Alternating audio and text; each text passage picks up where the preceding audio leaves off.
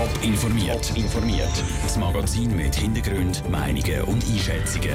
Jetzt auf Radio Top.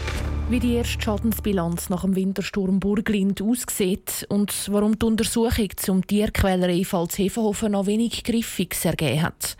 Das sind zwei von den Themen im Top informiert. Im Studio ist Vera Büchi. Der Sturm Burglind hat Bäume entwurzelt, Ziegel von den Hausdächern gerissen, Lastwagen umgekippt und sogar einen Zug aus der Schiene gewindet. Jetzt wird langsam das Ausmaß der Schäden bekannt. Die Versicherungen ziehen erste Bilanzen und die zeigen schon Millionen Schäden. Wie es im Top-Sendegebiet aussieht, im Beitrag von Caroline Dettling. Telefon bei den Gebäudeversicherungen laufen momentan im wahrsten Sinn vom Wort Sturm. Die Leute melden, was bei ihnen alles kaputt gegangen ist wegen dem Sturm Burglind. Die Mitarbeiter der Gebäudeversicherung vom Kanton St. Gallen machen Überstunden, sagt die Leiterin vom Rechtsdienst Nathalie Koller. Im Moment haben unsere Leute rund 700 Schadenfälle bereits aufgenommen und das macht ungefähr eine Schadenhöhe von etwa 1,7 Millionen aus. Aber die Zahl und eben auch die Anzahl der Schadenfälle die wird ganz sicher noch steigen. Sie rechnet mit einer Schadenssumme von bis zu 3 Millionen Franken, wobei so Prognosen immer schwierig sind. Auch im Kanton Zürich ist eine Schadenschätzung nicht einfach. Dort dürfte es aber noch um mehr Geld gehen als St. Gallen, sagt Walter Herzig von der Gebäudeversicherung vom Kanton Zürich. Aktuell sind 900 Schäden gemeldet. Wir vermuten, das wird so um die 2000 Schäden geben, schlussendlich mit einer Schadenssumme von ca. 5 Millionen. Der Sturm Burglind hat gestern Windgeschwindigkeiten von bis zu 200 km in der Stunde erreicht. Ein bisschen weniger fest gewütet hat er im Kanton Schaffhausen. Dort sind Böen mit bis zu 130 Stundenkilometer durchgefegt. Aber auch das hat laut Andreas Rickenbach von der Gebäudeversicherung vom Kanton Schaffhausen Gebäude beschädigt. Wir haben bis jetzt etwa 100 Schadenmeldungen, die bei uns vorliegen. Wir gehen davon aus, aus unseren Erfahrungen, dass sich das aber kann bis verdreifachen kann.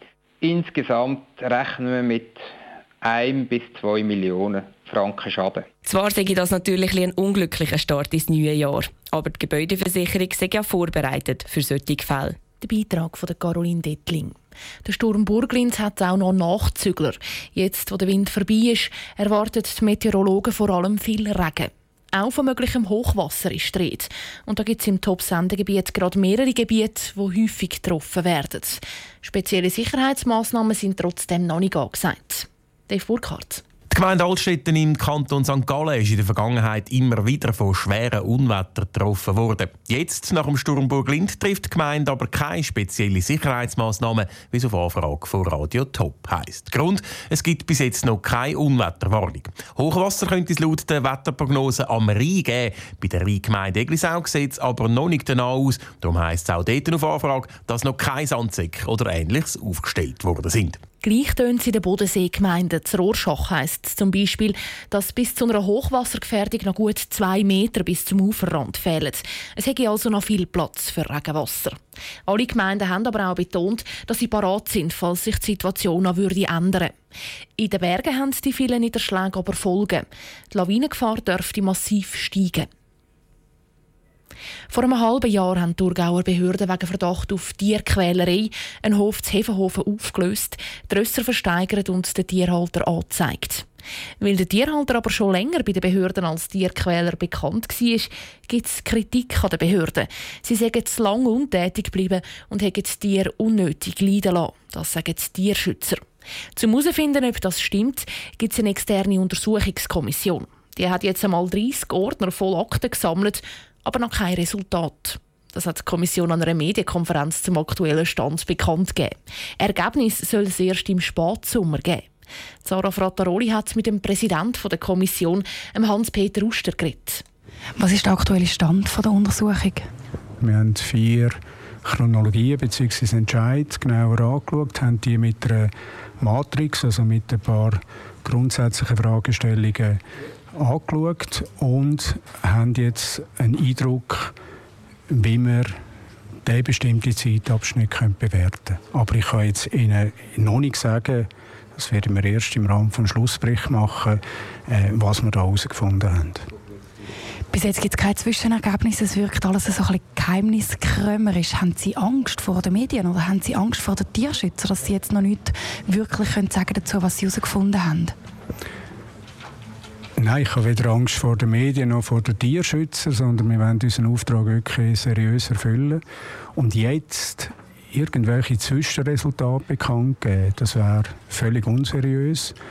Das wäre auch eine Verletzung vom Recht der Betroffenen. Die müssen da Stellung nehmen dazu.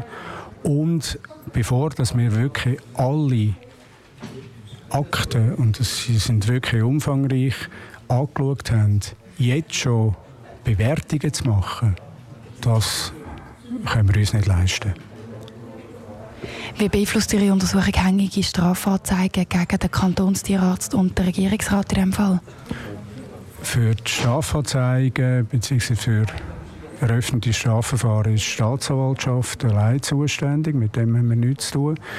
Wir werden aber auf Befragungen, die von diesen Leuten gemacht werden, auf die abstellen und die in unserer Arbeit natürlich auch verwerten. Der Hans-Peter Uster im Interview mit Sarah Frattaroli. Ausführliche Informationen zum Fall Hefenhofen gibt es auf toponline.ch. Top informiert, auch als Podcast. Mehr Informationen gibt es auf toponline.ch.